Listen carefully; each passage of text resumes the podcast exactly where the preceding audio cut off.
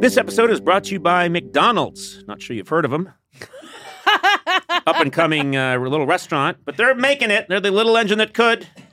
You know, the moment of bliss when you spot your fries being scooped into the carton and suddenly time slows down. I have that all the time. I love their fries. Oh, Yeah. yes. McDonald's fries hit different when they're free. That's another thing I'll tell you. And when they belong to your friends. There's no better feeling than thinking you're out of fries and then you discover extra fries at the bottom of your bag. Or else my son still hasn't finished his fries. Yeah. And I'm done with mine. And uh, he used to be weaker than me, so I could just take them. Yeah. Now I can't because he's stronger than me. Oh, yeah. Yeah. There's no wrong way to eat McDonald's fries, but we all think our way is the best way. And I like stealing them from someone else. That's my favorite way. Get your favorite McDonald's fries today. McDonald's! Check them out sometime. They're everywhere.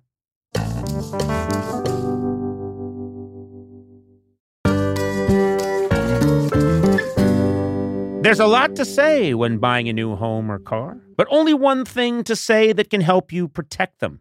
Like a good neighbor, State Farm is there.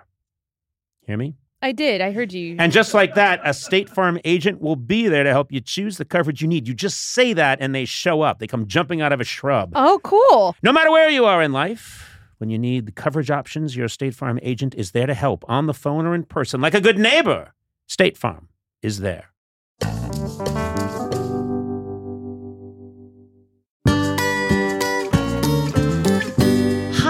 My name is Melissa McCarthy.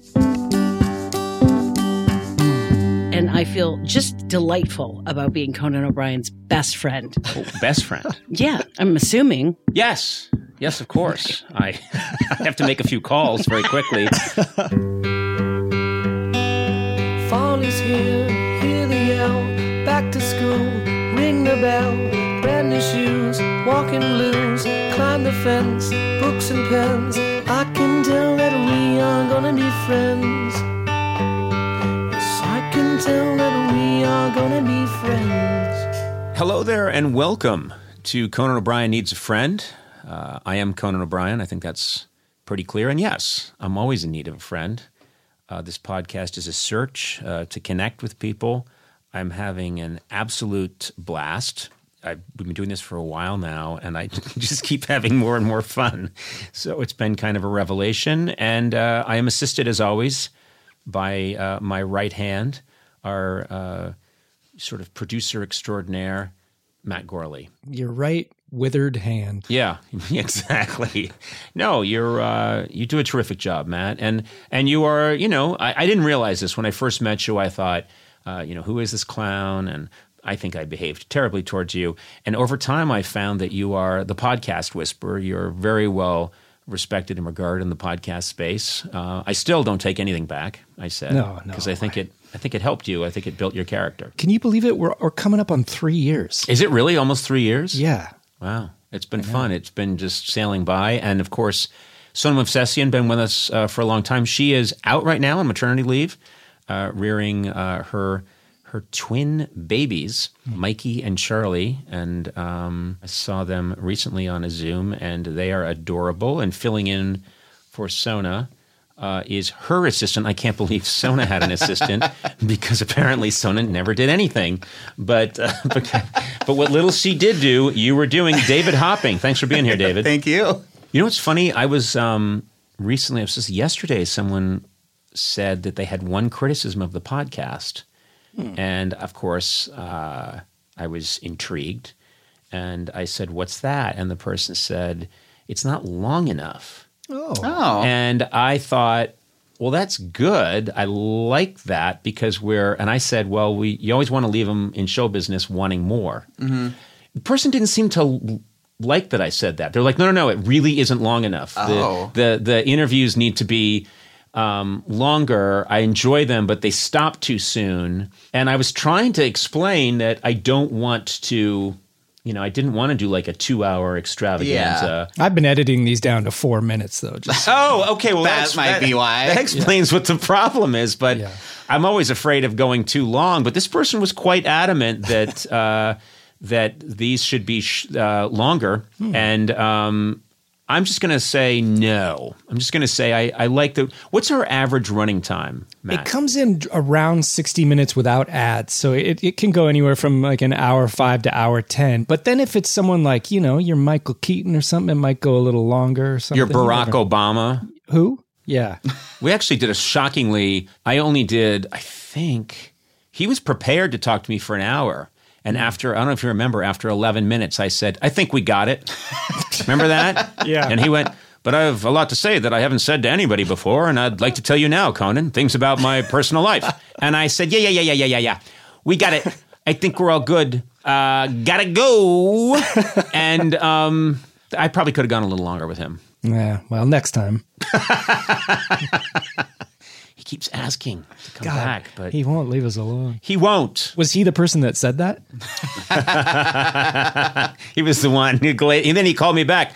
Uh, the podcast is not long enough. I listened, and it's uh, exactly seven minutes. You cut me off. That's not really. I don't even think that's a Barack Obama impression, but it gives not you the idea. It's that Yeah. staccato. He punches his sentences.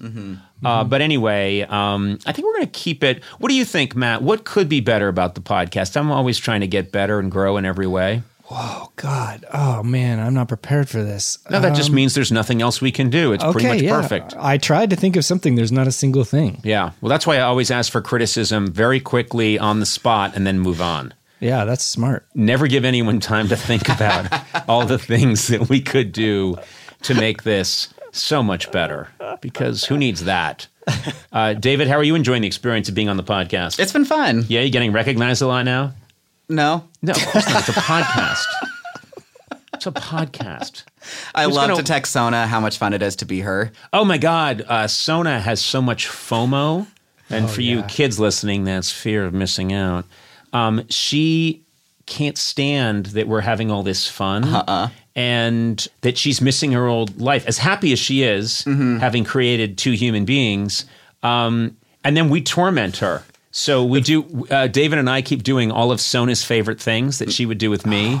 Like she loves uh, sushi from this place, Sugarfish. Yeah, yeah. And there's one right next to our podcast studio, and I keep taking David there, and that's one of her favorite things in the world is eating on my dime. and David and I will gorge ourselves on really good sugarfish sushi, mm-hmm. and then we take selfies where I'm just laughing maniacally, and you're in the background.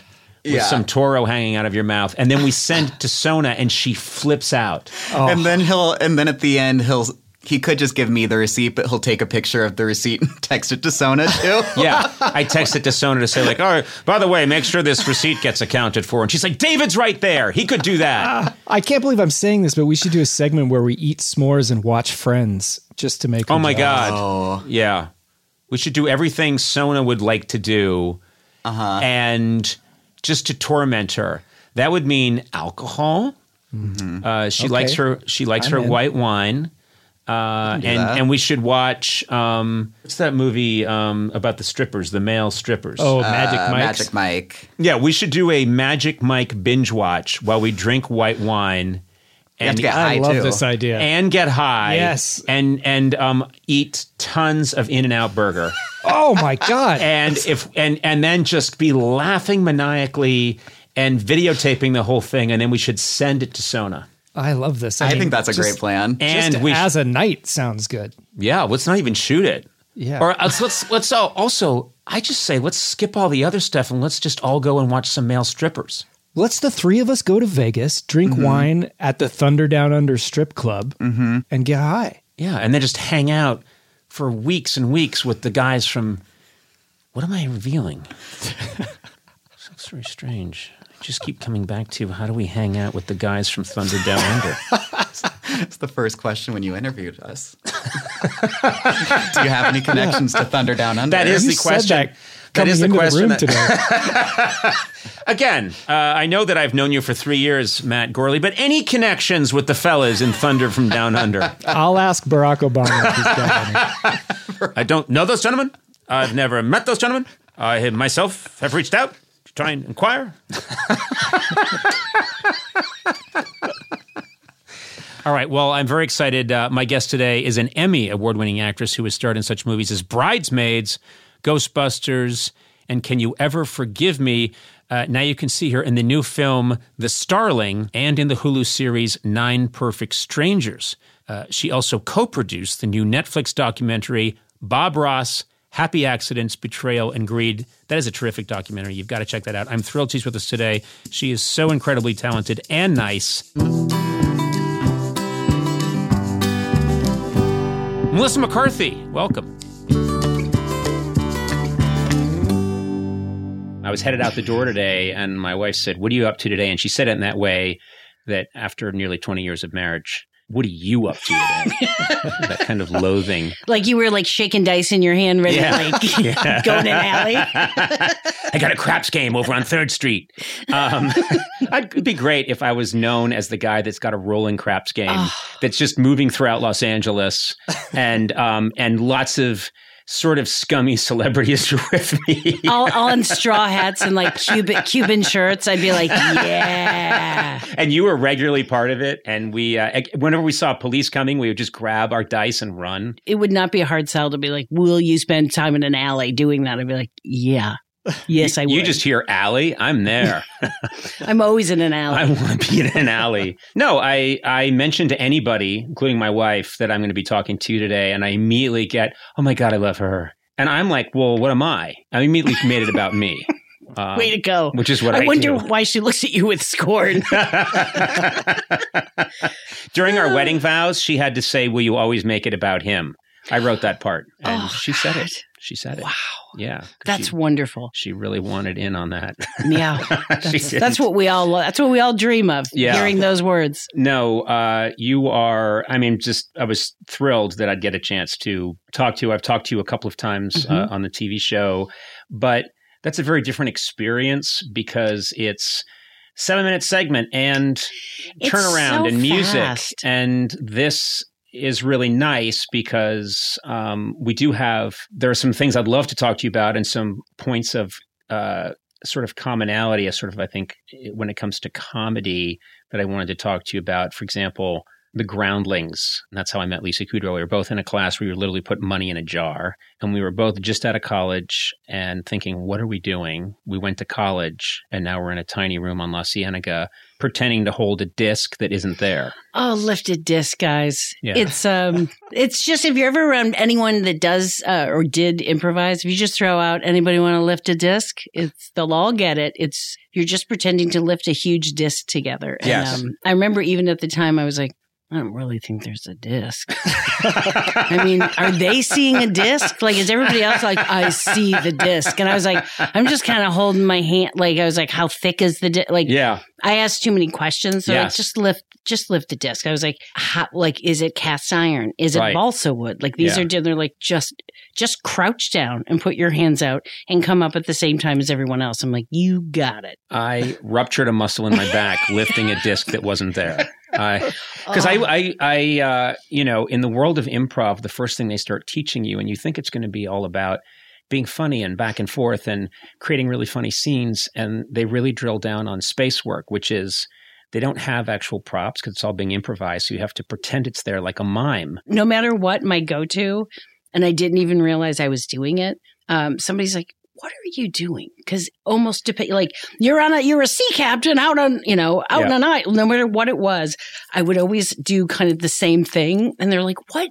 Like folding something. I was always wrapping a present because I thought it's scattered enough that it keeps me really active and I really am doing it. And then you're doing the corners, but it's confusing enough where people are and then ripping the tape. You're busy enough where some you they buy you're doing something. But I love that you're you're a doctor. They say a doctor emergency room, and you have to save the patient. yeah, first just and the guy is flatline. The f- guy is flatlining, and you're in the corner ma- wrapping a present. It's my anniversary, guys. I've got to get this this vase raked up for my husband. Hold on. Yeah, but you did stand up first, right? I did. I did. It was the first thing I I ever did performance wise, really. And um, it, you know, I was twenty in New York. I think it was. I think it was the second day I was in New York City, and my best friend's like, "You're going to do stand up tonight." I'm like, "All right." I think you're just. then you're going to tw- fly a fighter plane. Okay. Okay, can't be that hard. Other people do it. I think I was just. I think because my process was not okay. what do I do to have to get rid of? Well, what does that really take? It was just at 20, you're like, well, how hard can it be? You know, I wasn't, I don't know why I suddenly sound like that. I didn't sound like a grizzled old, um, uh, s- I'll go back to sea captain. Yeah. Uh, but I just didn't, I was like, sure, I guess you just get up there and talk. So I just went in and like went up on stage and I was like, I guess I'm just so weird. I'll tell weird, hopefully funny stories. And I didn't do, especially this was like 1990, mm-hmm. maybe 91. I didn't have jokes, which I still always say when people are like, "Oh, what are your jokes?" I'm like, I, don't, I can't deliver jokes. I don't know how to to do that. It's like such a great skill set, but I Yeah. can't. It's not how my brain works. So I would just tell these long stories, and then it went okay, and to which I was shocked. And I kept doing it, and people were like, "What's your set?" Like, I don't. What set are you working on? I was like, I don't. I just kind of get up and say stuff. They're like, "Are you not writing? Like, you don't. You're not writing it." Right. And then I was like, oh shit, am I supposed to be writing it? Like I had no idea of like any of the prep. And then I didn't like the combativeness in those stand up clubs. There, it it seems like it's the same guy. So I'm always like, you've got to have a really busy schedule because every single club I worked, I was like, are you the same guy? Audience member oh, heckling. Oh, always somebody. There's always one dude in the audience that, like, no matter what, mid sentence, he's like, "Take your top off," and I was like, "What?"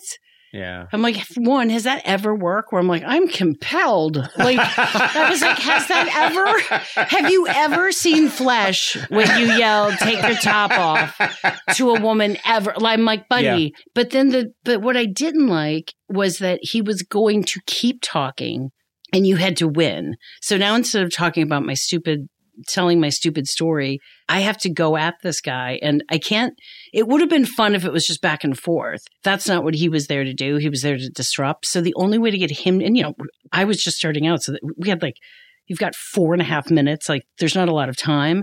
You had to go at this person hard enough that you embarrass them And they sh- Truly. and they shut up. and Yeah. they shut up. And then I went home being like, well, that guy that was sitting there either alone or with his other friend that also looks miserable.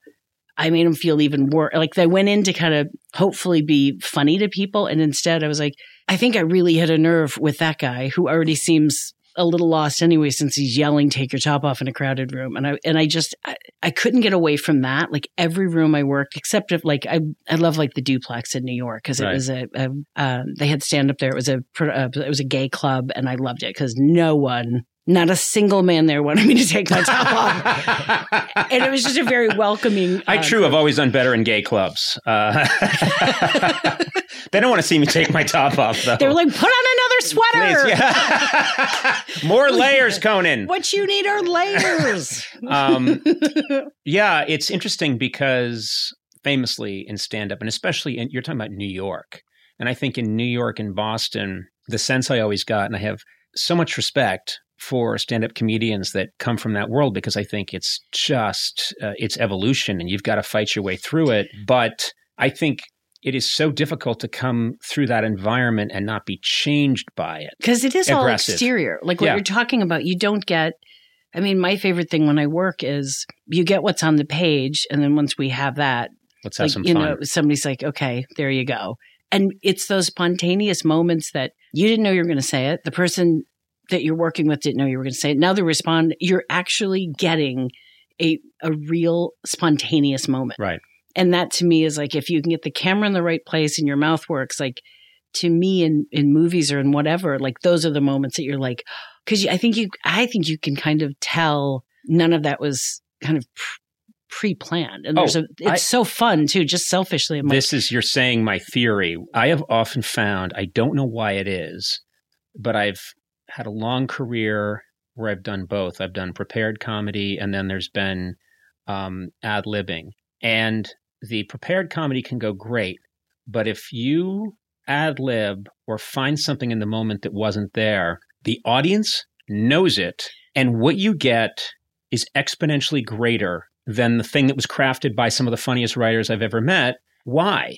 They just know. Audiences know when it was made in the moment. They know that that's a brand new cookie out of the oven. i do too and i think there's a tightrope to it that they're like they also know that like holy god like that just actually worked and like he doesn't know it's con- i think there's it's when it becomes more of like a sporting event or something where you really are like none of this was planned i remember the Right. first time i went to see the groundlings I just kept looking around and I was like, well, what what part's going to be improvised? Because this isn't like it's too. It's all making sense. It's super crazy funny, but it was there was this weird excitement to it, and then I mean, it's like I almost didn't believe it at first because I came from, I did stand up for a very short amount of time, very short, like six months. And I was Mhm. like, and then I immediately went into acting school because I Mhm. said the words all um, new performers are like, I probably really should do a one woman show, which is like just nails on a chalkboard to anyone who's probably been doing it.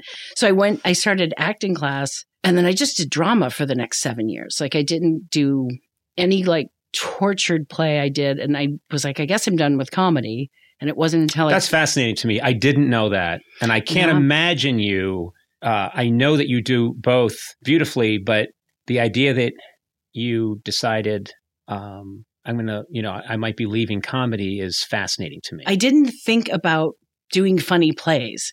For some reason, I was like, well, now I've switched to acting. like it's an either or. Like it's an either or. And I mean, I didn't get more serious in my life. I was still, you know, like all my friends were weird and we were funny together, I think, or at least we found ourselves to be. But um, I even remember my teacher once when someone said that sh I used to do stand up, he's like, I just, I don't see that at all. I can't imagine you doing that. And I was like, Wow. well, I don't do it anymore. And then getting to Groundlings really, like, I mean, to me, that was my college. What I loved was, and as we both know, there's a lot of generosity in stand up in uh, in um, improv. There's a lot of generosity and and working well together.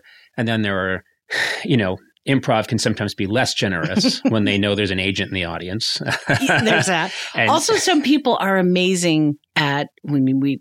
I don't. Can I swear on this show? Yeah. Oh, Oh, yeah. uh, we we- actually we we Oh, we, encourage it. we Great. add swears later if you don't Oh, say them. Yeah. Wonderful.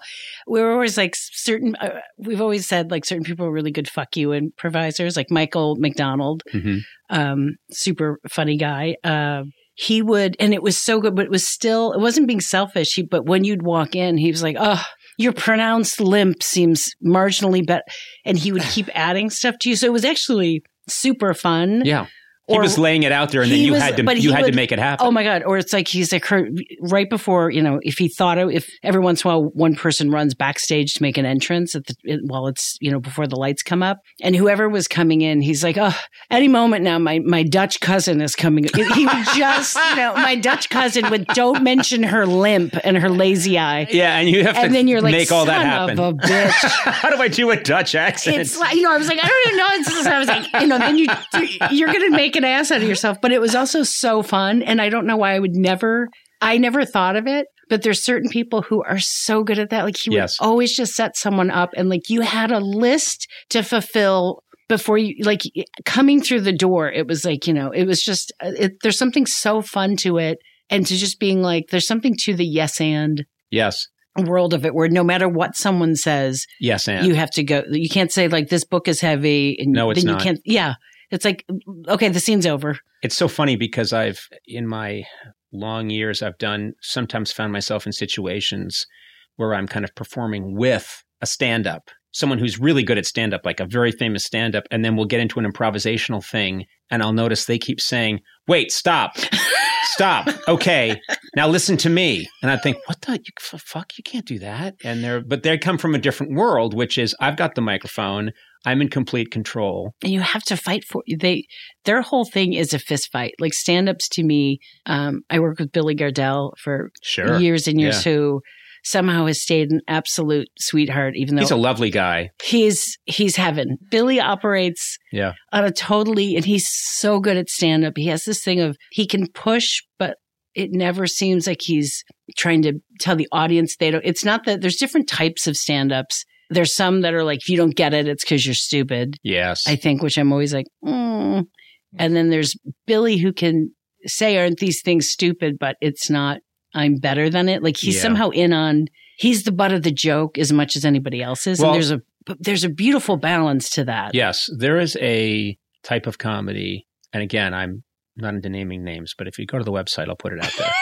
um, there's a type of comedian and their whole thing is I am the knower of the truth, and I'm going to tell you uh, what the truth is. Yeah, I was always like, I think I'm the one that's supposed to fall down the stairs and like rip their pants. That's like I don't. It's never. I've never been like what I want to do is highbrow. Like I don't. And I know some people can. It's not my thing. I always Yeah. was like, I'd rather. I feel like if I'm the like if I'm the butt of, if I'm the butt in the joke, then I'm doing it. Then at least I'm in the right area. I don't know how to do the other. I start to Right. feel like. Well, then I just feel like I'm pretending to be someone, but I'm intrinsically I'm not cool enough to be snarky. Yeah. I would be so bad at it. I don't think it's like a great thing for someone who's kind of a nerd. I gotta say, everywhere I go, people are talking about Monopoly Go. And for Oh. good reason. It's an absolute hit! Yeah. I love Monopoly. People love Monopoly. And look, Monopoly's been around for a very long time. It's one of the oldest board games ever, okay? Okay. But lately I walk around and I just hear like, Monopoly Go, Monopoly Go, Monopoly Go. And I'm like, hey, what's going on? What are you guys talking about? And they say, we're playing Monopoly Go. You can play it with your family, your friends. It's a straight delight. There's always something new to do. Partner events where you can build on each other's boards and crazy tournaments with team events you can recruit your friends for, or you can just compete to outdo them all on the leaderboards. Hmm.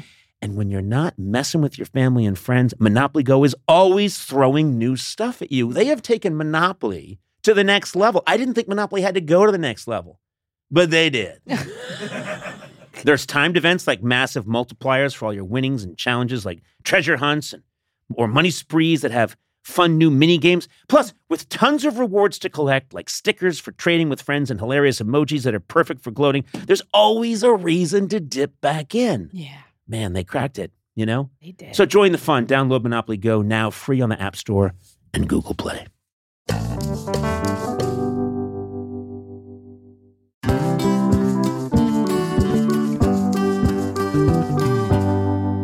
NetSuite is the number one cloud financial system bringing accounting, financial management, inventory, HR into one platform and one source of truth. This is unbelievable. I've been talking about this idea for years. I know. I want you to explain it more. I can. okay. With NetSuite, you reduce IT costs because NetSuite lives in the cloud with no hardware required, access from anywhere. I had this idea years ago.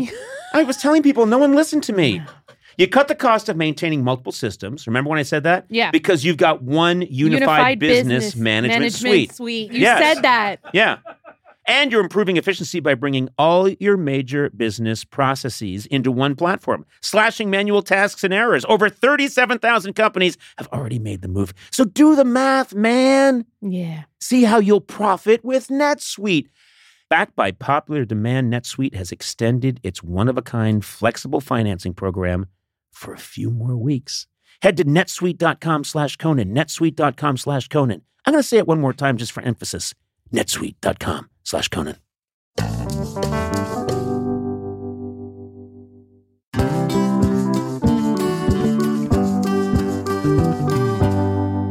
This show is sponsored by BetterHelp. We all sometimes have issues or things we need to talk about, get off our chest. I have that all the time, don't you, Sona? I do. Yeah, and we need people to talk to. And we carry around different stressors. We carry big stressors, we carry small stressors. Uh, I was raised in a culture where you're supposed to kind of bottle it up, and I've learned over time that that's not the best thing to do. If you do let things rattle around in there for a while without talking it out, it can affect your life very negatively. Well, therapy is a safe space where you can get things off your chest, figure out how to work through whatever is weighing you down. If you're thinking of starting therapy, give BetterHelp a try. It's entirely online. BetterHelp's designed to be convenient, flexible, and suited to your schedule. A lot of people have a barrier towards getting therapy because they think, well, I don't know, I've got to find the person, talk to them. What if I it's not a good match? I then it's awkward. None of that. You just fill out a brief questionnaire to get matched with a licensed therapist, and then you switch therapists anytime for no additional charge. So get it off your chest with BetterHelp. Visit betterhelp.com slash Conan today to get 10% off your first month. That's BetterHelp, H-E-L-P dot com slash Conan.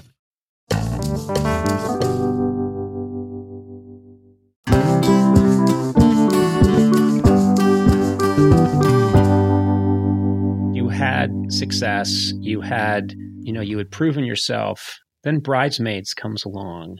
And it's this sea change for you, which I thought was really lovely because it was deserved. But you know, that's a movie I've probably seen 15 times, and I think my wife has seen it 45 times. uh, and um, whenever we encounter that movie, wherever we find it, and whatever we're doing, we stop and we watch until the Oh. movie's over. But your character is absurd, but also.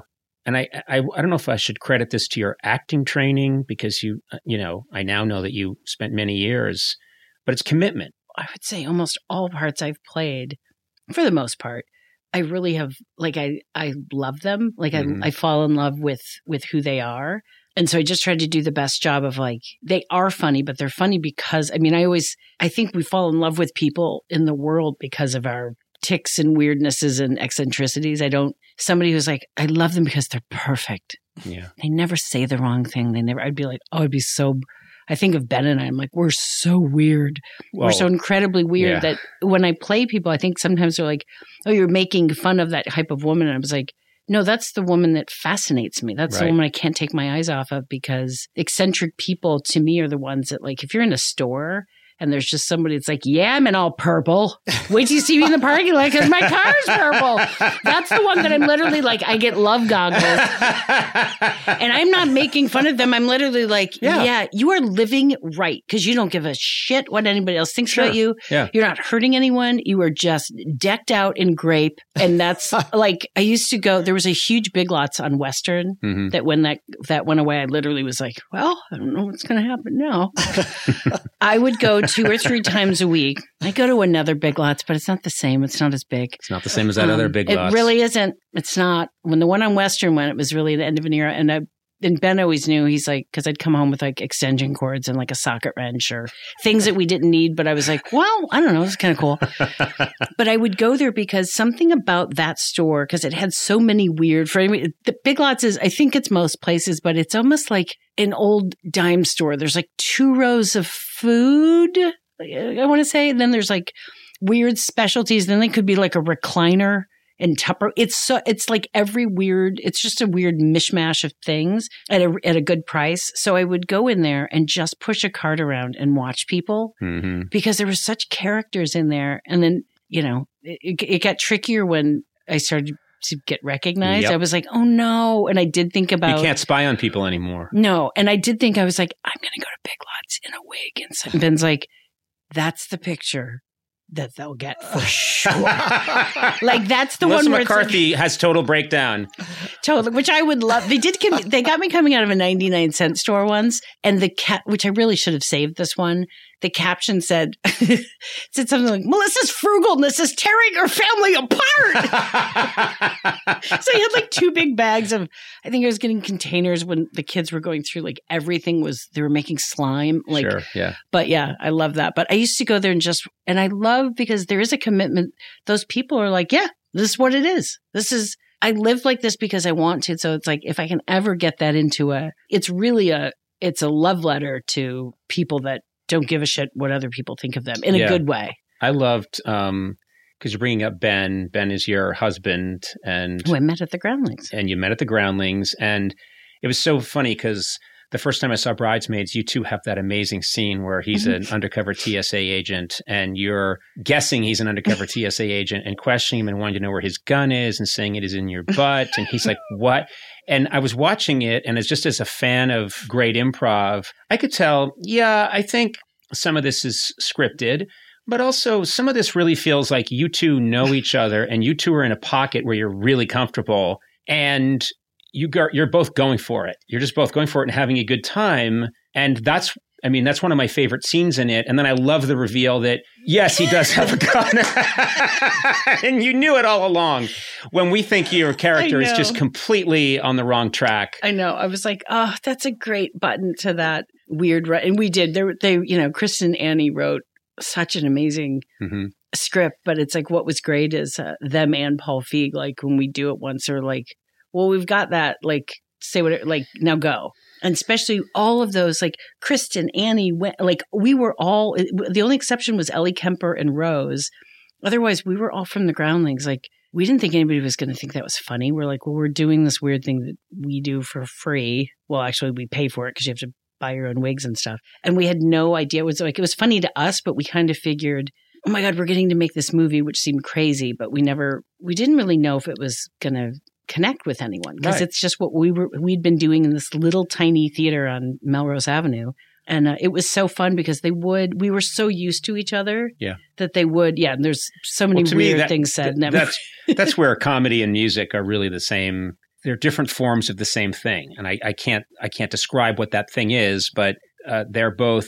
Um, you do have to be on the beat with someone. yeah, you're on the beat, and you know your craft, and you know your instrument, and then there's complete trust, and those are all a lot of ifs. That's a lot of Yeah. ifs, but if you can get all those things together, and I think the greatest gift in this life, next to you know partner and kids, the greatest gift is if you can do something that you would do anyway with your friends for fun, and then someone says, "Great job."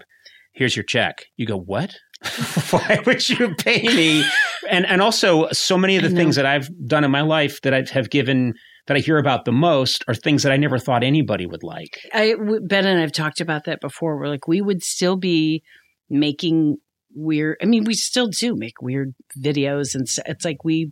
The fact that it's now our job, and when we're doing something, like especially if it's like if I'm in the midst of uh, doing something very strange, I always look at Ben and I'm like, I am being my most professional at this moment. Yeah. And he's like, Yes, this is what your assigned profession is. and then, you know, I'm in like waders and in like in a gravy river or something super weird. But I just, I love when it's like you know, the odds of it. But yeah, I would have done it. I, I don't think I ever would have stopped doing it, even if I would have gone a different way with my career and it hadn't worked out. It's just to me because, uh, and I honestly don't know the answer to this, and and so I'm I'm just very curious that you've been on SNL so many times, have been so great at it, and seem like you'd be a natural cast member on SNL. Is that something that you pursued, or did that just seem like it wasn't a possibility? No, that was like the holy grail. I mean, Yeah. that's the thing. I mean, th- there's a funny thing going into improv because. And, and and the amount of work that goes in it's you know you were doing especially when you're a Sunday company at least at Groundlings you're doing a new show every week. Mhm. I mean that's just crazy when you're still working two other full time jobs. You're not getting paid for it. This is all on the side, and really you're like you've got two shots. You have I'm like one you've already picked some type of performance, so you've already narrowed your slice of the pie down pretty small. Then you're like, wait a minute, I don't want all acting. I just want this sketch comedy improvising. So then you're looking at SNL or Mad TV.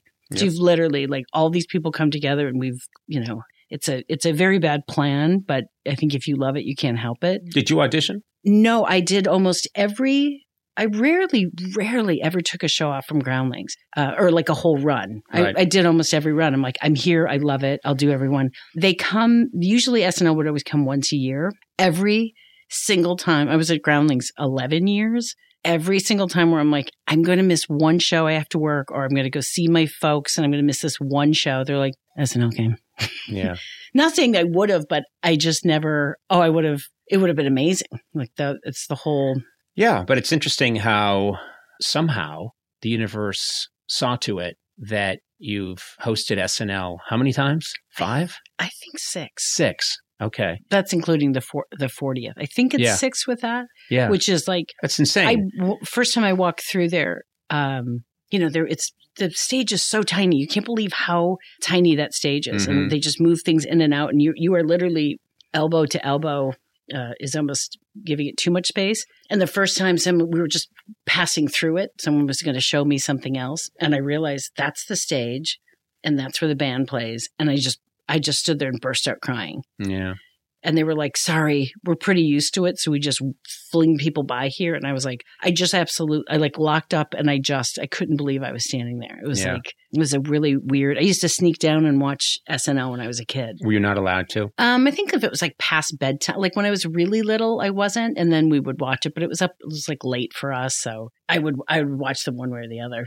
Yeah, I uh, grew up. I think I would have been just starting to be able to stay up like on a. Did Saturday you watch night. it? Oh, of course. Yeah. Yeah. I watched it, and I was. I knew that my dad really liked comedy and had kind of a discerning eye for comedy. Is your sense of humor like your dad's? I think so. I like uh, a lot of the same things, and my mom also has a good sense of humor. But I like the absurd, and I think my father always. I mean, he used to take me to Pink Panther movies with Peter Sellers.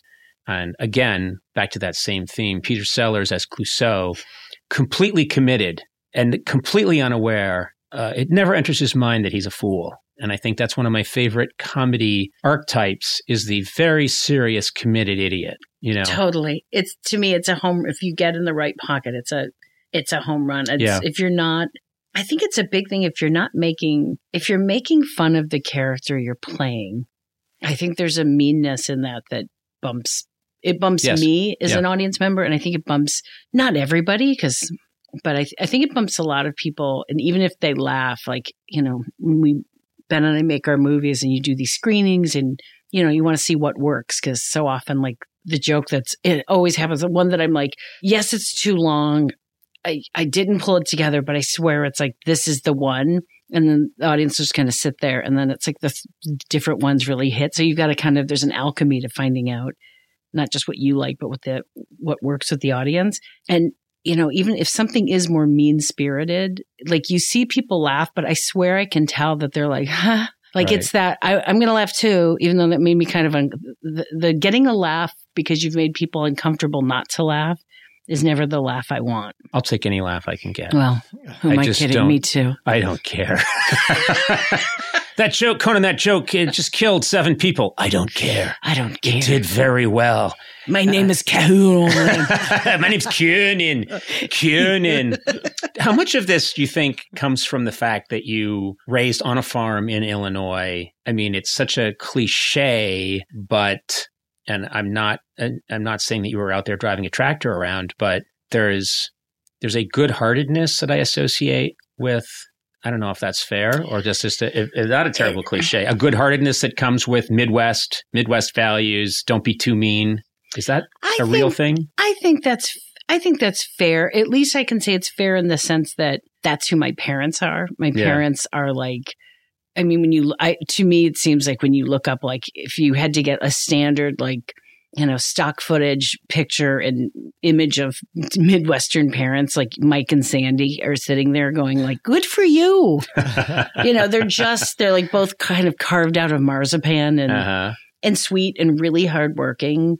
I don't know if it's the Midwest, but it's certainly I get whatever that is from them. Have you had this because um, in your comedy and in your work, you're occasionally going to do stuff that you would never do in front of your parents Oh my god! in a million no. years? This is what I've had. which- There's my parents like my mom's never swore like I remember maybe twice in my life my mom really like the it just I don't know what I was doing but I'm sure it was like I was I was a jerk but uh, I remember her once her big swear she goes Jesus Mary and Joseph and I was like holy shit she's Yeah. through the roof like that was her so we don't swear there's no body ta- I mean I probably say more stuff now but it's still not like I never really work blue. I think people think because I've I've sworn a lot in movies, but that was really the character that right, right. like You're able I- to separate. yeah. You have the protection of like I'm I don't walk around like that. right, but um, it's interesting to me that you can have the level of success that you've had and consistent success, and then Until today. this is where it all ends. Well, trust me. this podcast. The second title we almost went with is The Career Stopper. Welcome to Career Stoppers. Uh, Halt, you're here. back to the farm for you.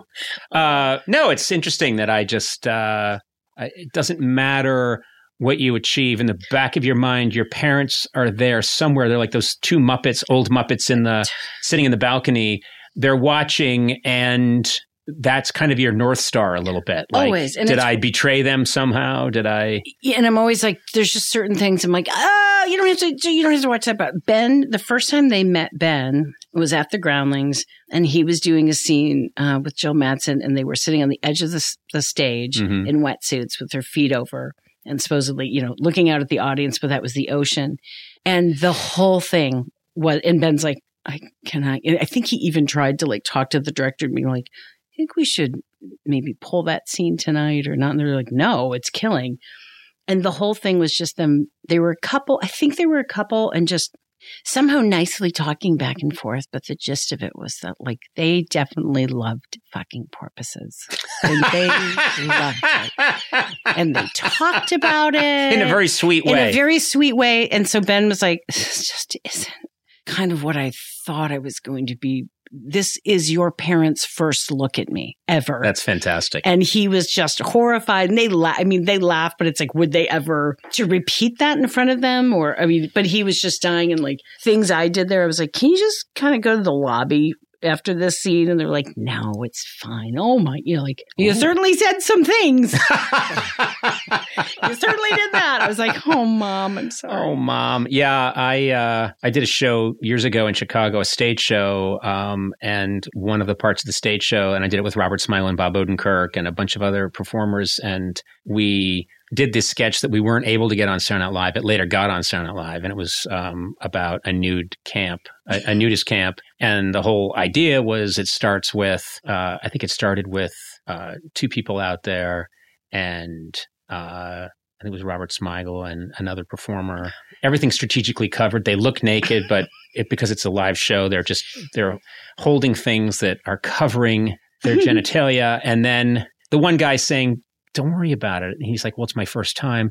You quickly forget that you're naked. It's not a big thing. You get over it, and and it's the most natural thing in the world. And then you're just talking about all kinds of stuff. And he was like, Really? And he's like, Yeah, trust me, it's going to be fine. And then I would enter, and I've got a guitar that's covering me. and I enter and I go, Hey, Jack. Hey, Bill. This is my friend Steve. Oh, hey, Steve. Hey, Jack. Nice penis. And then, Hey, Bill. Good penis. And then Bill's like, Hey, I like your penis too. And the guy is freaking out the whole time. And then people keep entering, and it's all like, Hey, you've done some work on your penis. Yeah, yeah, I got a little work done on it. Hey, penis is looking good. How's your penis? Penis is all right. Penis is a little tired today, but, and that's all they did. Oh, That was a sketch that always killed, and we did it at the Victory Gardens Theater uh, in Chicago on the North Side. And then I'll never forget the day I get a phone call. My parents said, "We want to support you in what you're doing, so we're all coming out." And I'm so it's my mother, my father, and my five brothers and sisters Oh God. are all coming out to see your show. And then I'm begging Robert Smigel, can we not do the penis sketch? Can we not do the penis sketch? And he said, what are you talking about? Yeah, we have to do it. It's like the it gets, ki- uh, you know, and whatever reviewer comes that night. I was begging him and we did it and I'm dying the whole time. No one ever said a word about it. really? They just were like, oh, great show, great show. But um, Could you see them in the audience? No, Oh, I that's, think that's good. I willed my eyes. All the blood went out of my eyes just through sheer force of will because I mean, I don't know if you were raised Catholic. I was ver- raised very Catholic. yes, very. I just, one thing that my people can do is that if something unpleasant is happening, we can will it not to have happened. Yeah. And if something unpleasant comes in on the television and you're watching it with your parents or something sexy or whatever, you can will it not to have happened. Yes.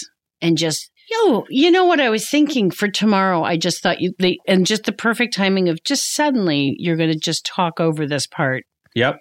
Yep. And then right when it's done without looking, my mom would just be like, so just so you don't remember. And then we cut to the next scene. And so I was knew- like, yeah. I knew she was due because I was like, oh, also the thought of like watching a sexy scene with your parents, like Yeah. I would, Yeah. I It's would hilarious. die to this I'm- day. I would, I'm picturing your mom in the theater with you when suddenly someone naked walks on screen and she's like, I'm thinking corn tonight. Maybe You know corn. You know what your Aunt Marlene said the other day? oh God. I did I brought my parents to um an ADR session, which is, you know, if you have to go and like kind of fix some of the if if the audio gets messed up. You have to a go in and, yeah, Yeah. talk into a microphone and fix those lines for Yes. the movie. Yeah. That was for the the listener, not Conan ADR by ADR, I mean. Trust me, you're also helping me because I don't know what ADR is. Um, and I brought them in because like whenever they're in town, they just kind of we pal around together, and I'm like, I'm going to work. Do you want to come with me? And they're like, sure. So I thought, well, it's ADR, it's fine. Um, we get in there, and it was for um, oh god, I always say it wrong. Uh, it's either ID, ID thief or identity theft. We Mhm. went through 7,200 names Yeah. And I to this day never I think it was identity Okay, theft. I never. I don't think I've ever said it. Even when I was doing press for it, they're Right. like, "Great job, you keep saying the name wrong." I'm like, "Okay." But we really did. We went through like stars, yeah. 75 versions of it. So it's like they were all swimming in my head to this day. And I brought them in, and the director was like, um, uh, so we got through most of it. And then he got kind of weird. And he's like looking at my parents that are sitting in there watching. They were in the, the big recording studio. And he's like, um, we've kind of kind of get wild lines on, um, I, I need sex sounds. And I was like, oh like, my god! Mike, Sand, which also I had never done, and I was like, um, and he's like, not so much sounds, but I, I think you said, I said something like break my pelvis, and he's like, we need, we, there's a rustling on break my pelvis, so we need you to yell that, out. and I just was like, mom, dad, you want to scram? They're like, yep, you bet, and they just they both, they both popped right up and just went right in the hallway. Oh like, yeah! uh, yeah, Wow! I, I don't make sex sounds during actual sex.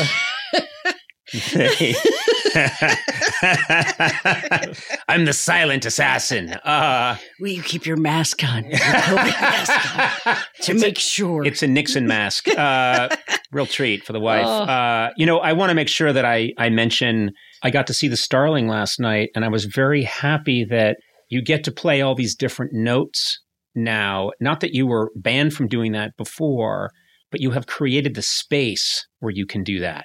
I, I felt the same thing about the the Bob Ross documentary, which really I think is remarkable. And Oh, I've been thanks. telling everybody watch the Bob Ross documentary, but I think people were they're like I think beforehand they were like, please don't ruin Bob Ross for us. I was like, no, no, no, it's not a hit piece. It's no, not. no, it's, not. It's not. It's a. It's it's a really lovely documentary, and I Thank you. what I what I came away from in this between because you've got all this work out there right now, the Bob Ross documentary, and you've got the Starling, you know, Nine Perfect Strangers. Is it nine or seven? Nine. I always like to shave two off of. There were twelve, but I can't talk about it.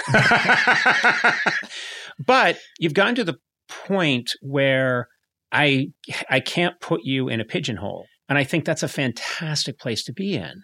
Oh, thank you for that. And I, I feel And I have no really- influence. So don't be too gra- All right. grateful for my compliment. Hey, Yeah. Conan says I'm really going places. Hey Uh-huh. guys, hey Hollywood Boulevard. Have you heard the news?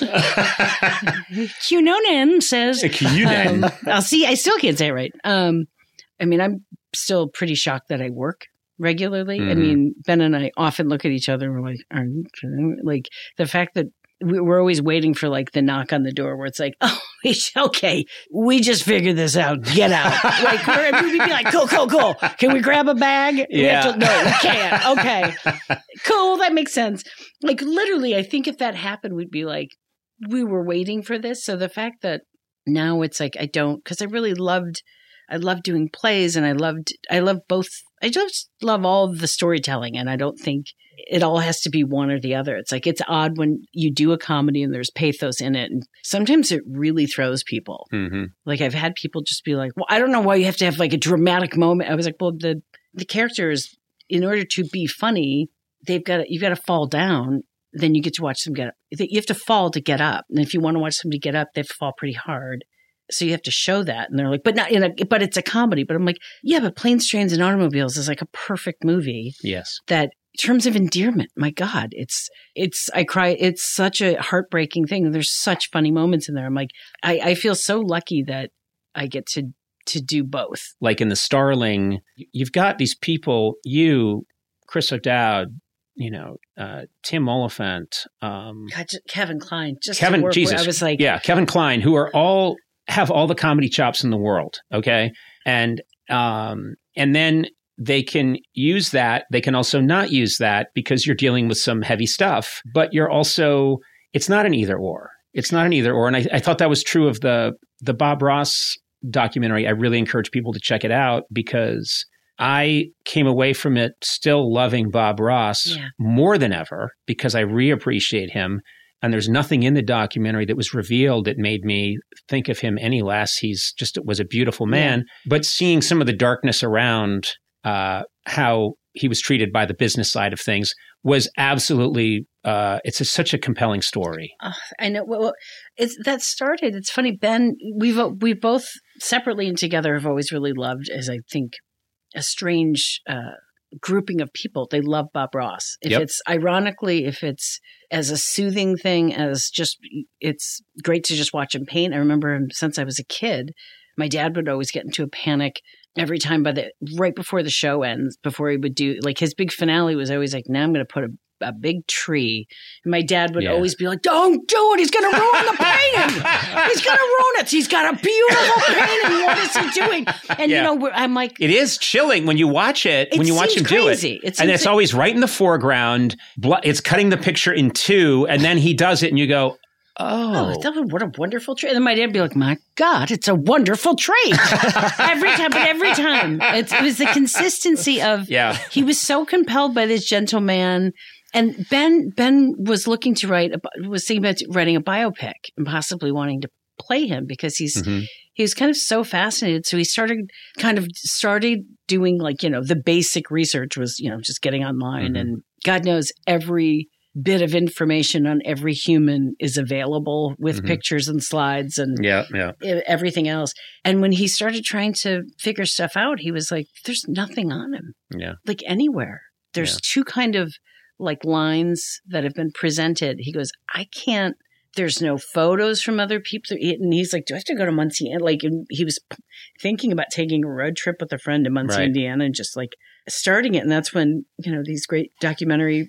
Um, Josh came in and Stephen, and they had just done Lorena, and they were like, you know, is any are you kind of thinking of any topics? And uh, someone Divya D'Souza that works with us was like, well, they're they're pretty down a wormhole with Bob Ross, but the wormhole is Yeah. is proving nothing. And just by that, we were so fascinated as why why don't we know someone that we all know so well? hmm And these guys, I literally think it was like two weeks later, they were like, "We're in Florida. We're knocking on doors." Like the investigative route that I never. I mean, you when you play it backwards, of course, it takes all this research, but you know, we start. We know we know the blueprint going into when we make movies. Like Mhm. even if it changes somewhat, you know the you know the basic map. And they went in and they're like, you know, we we have no story to tell. We can just tell what's there. Yeah. So we absolutely don't know where this is going. And watching them kind of do that process and then just truly seeing it take shape was was so fascinating. And uh, I just I really enjoyed watching them do what they do so well. With the Bob Ross documentary, it's like you got it. You got you got lighting in a bottle. It's really terrific. Oh, thanks, thanks. Um, and I have used up so much of your time, and I know that's that you. what I was thinking. I was like, wow, this is. well, I'm sorry.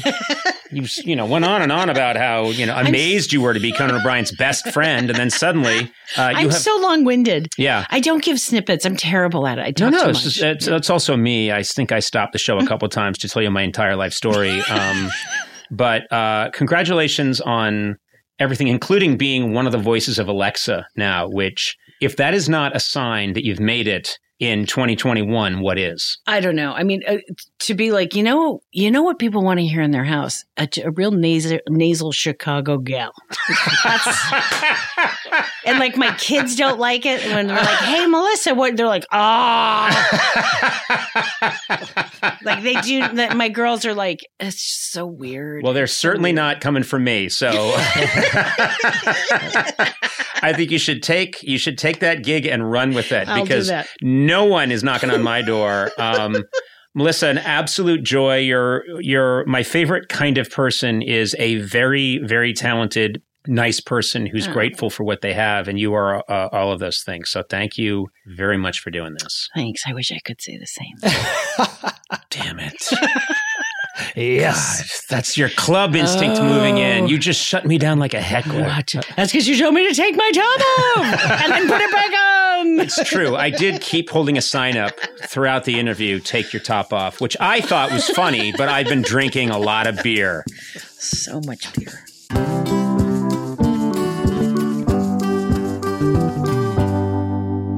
Sona, where else can you go surfing and skiing the same day, huh? I don't know. Or check out a world class art museum and then camp at a dark sky sanctuary that night, huh? Uh, yeah. Yeah, where else can you hike through redwoods and then get a luxury spa treatment? Where? Well, you live there, California. California, Sona. No matter where you go across the state, you'll find a way to play.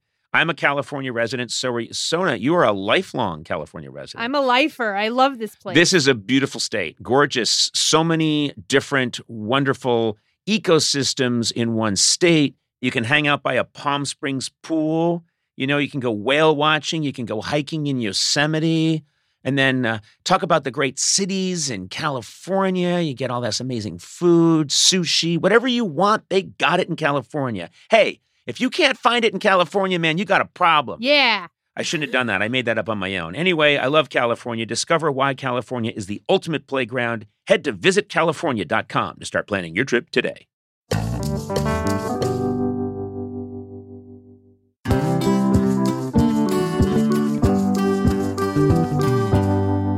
Come on, if most people are being honest, no one really knows what you do for work, right? Yeah, it's true. Yeah, especially if you're in a what I like to call B2B. Oh, you know? what, what is that? I'll explain. Okay.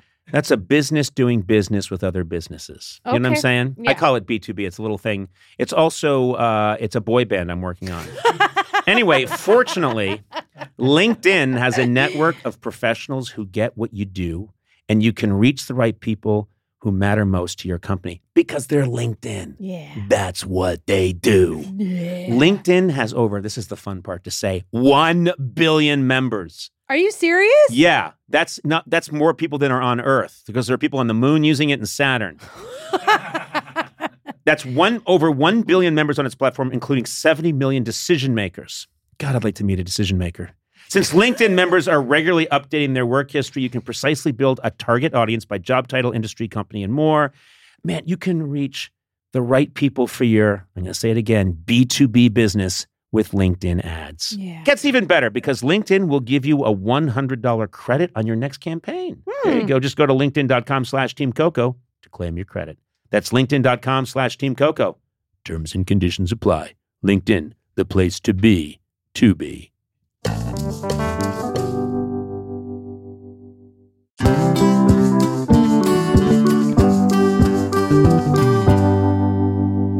few weeks ago on the sort of sister podcast to this, Conan O'Brien Needs a Fan, we talked to a lovely young woman who is a tattoo artist. Do you remember this? Yes, I do. Her name was Kristina, and she asked you what you would like to have if you had to get a tattoo. And we also inquired about the tattoo that she did on her husband, which was a full sized bear oh, head across the chest. Yeah. She got back to us with actual wonderful illustrations and a picture of her husband. Now, I don't know if you remember this, but we suggested that the husband shave his chest except for the area of the bear and the snout of the bear so it looked like a fuzzy bear on his chest. Do you remember uh, that? Yes, I do.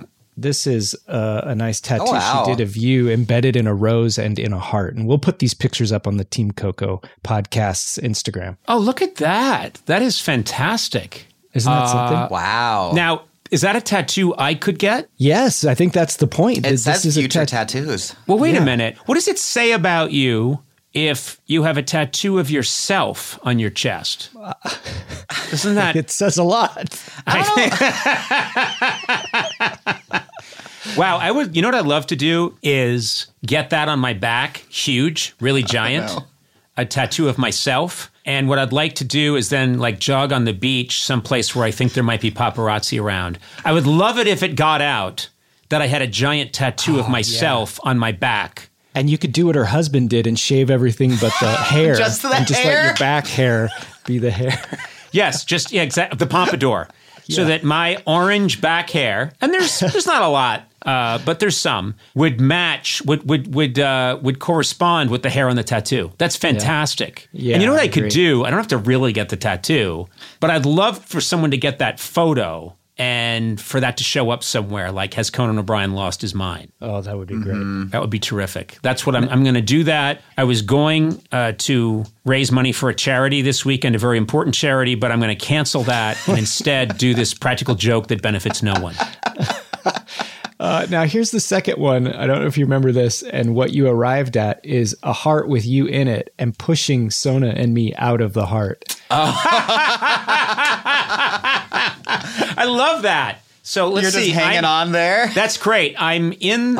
I'm nestled in the heart, and I'm not even making eye contact with either one of you. No, and I somehow look like Larry King I here. was gonna say you look really old. No, you don't look as good as Larry King. Uh, uh, do you have body odor there, or is that just a breeze that's blowing on you? I'm not entirely sure, to be Okay. honest. Not only am I pushing you both out of the heart, but I won't even make eye contact with you. I'm looking No. away and smiling like a true sociopath. Still pose Yeah. with your hand on your chin too. I know. You're looking to the future and you're getting rid of your past. Yes, my cruddy past. I'm looking towards a better tomorrow. Uh, I'm also, I've got my hand on Sona's face, Yeah. which I would never do in real life because she's a biter. you know, she's she's like a feral rabbit. She would she would chomp down, especially now that she's got those those twins. She is a ferocious, ferocious mom. Yeah. I So I would not. I wouldn't go anywhere near like like any uh, frightened animal. I'd try and get her in a sack first. You know, some kind of burlap bag uh, that her claws couldn't penetrate. And Sona, I really do miss you. I love you, and I'm so glad that you're a new mom. Uh, I'm sorry I said that likened you to a, a, a feral feral uh, rodent. That was a, probably not my kindest moment, but uh, but it's honestly how I would try and subdue you. All right, and then up next here is, of course, her husband. It's a little hard to make out, but that tawny color on there is his chest hair. Oh my God, he did it! Wow. Isn't that Look at that. Yeah. That's amazing. And like everything but the mouth and tongue of the bear are shaved. And then, of course, the outside of the bear, the negative space, is shaved. And he's just got like a full Muppet bear on his chest. okay, here's my question about Yeah. tattoos. Um, no one thinks about this, uh, but we age and skin starts to grow slack. What happens to those tattoos? Do they become, I mean, that bear is going to, you know, turn into, what's he going to turn into? He's Walter gonna- Matthau. Yes, exactly. Walter Matthau around, uh, you know, Grumpy Old Men 3. You know, that's what's going to happen. He's going to turn into a Walter Matthau. He's not going to be a bear anymore. And I think that happens a lot. I think people get these tattoos and then, uh, you know, inevitably, I mean, that's a young man. She was a very young woman. That's a young man. He's got plenty of years of having a bear on his chest, but it's all going to collapse in on itself. And it's just going to be this melted brown marshmallow. You know what I mean?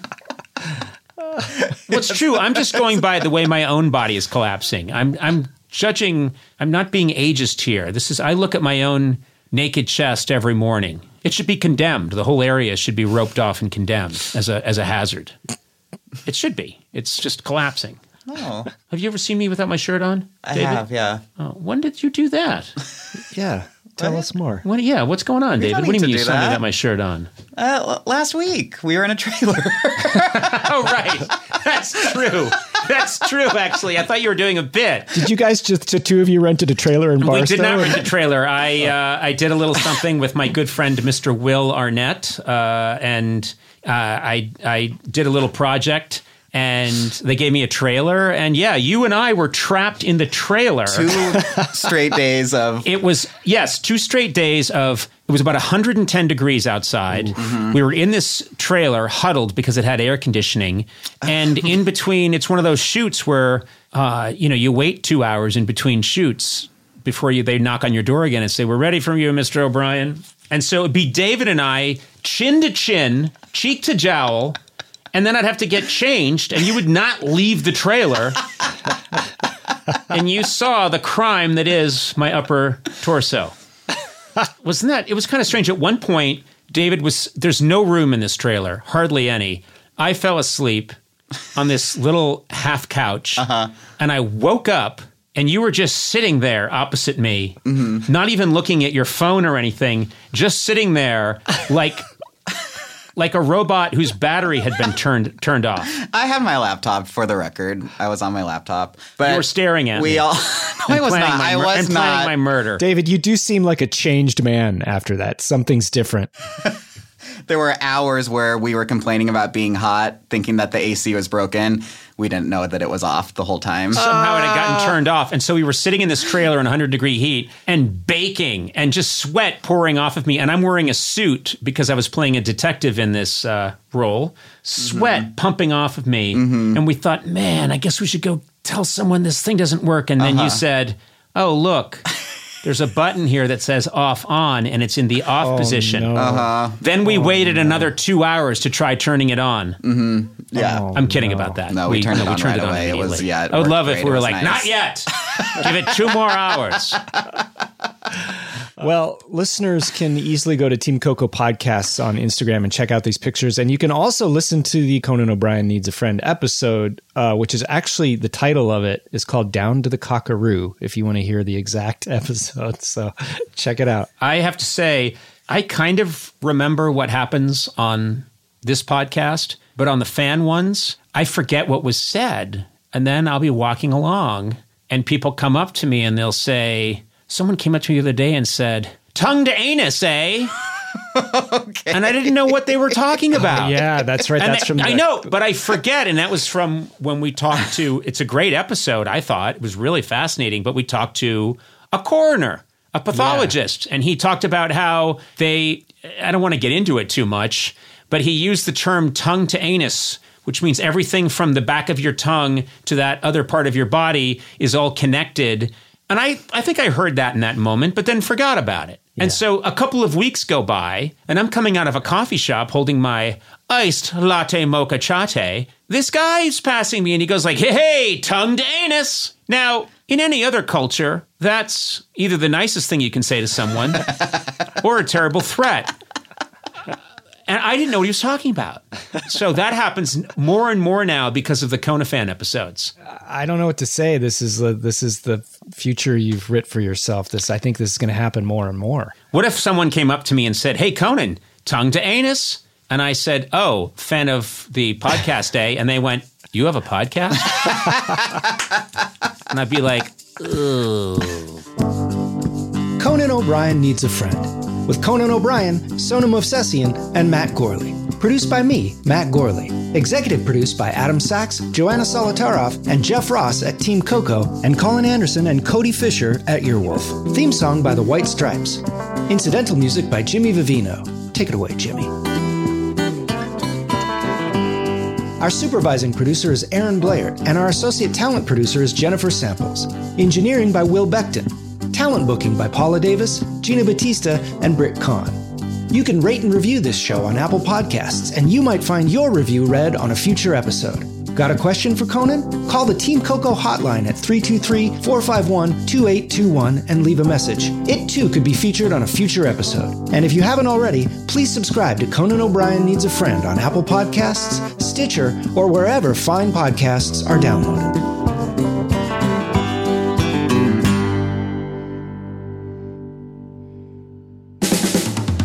This has been a Team Coco production in association with Earwolf.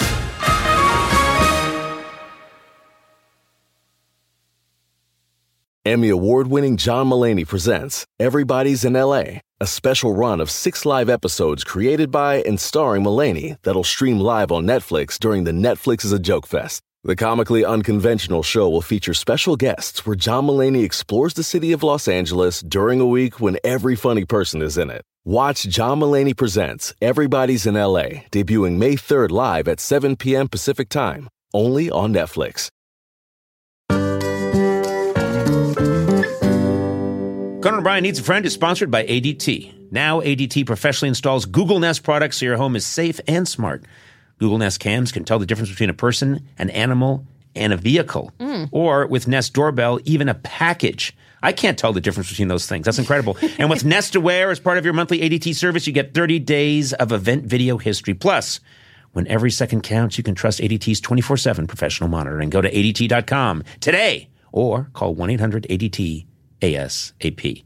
Google, Nest Cam, Nest Doorbell, and Nest Aware are trademarks of Google LLC.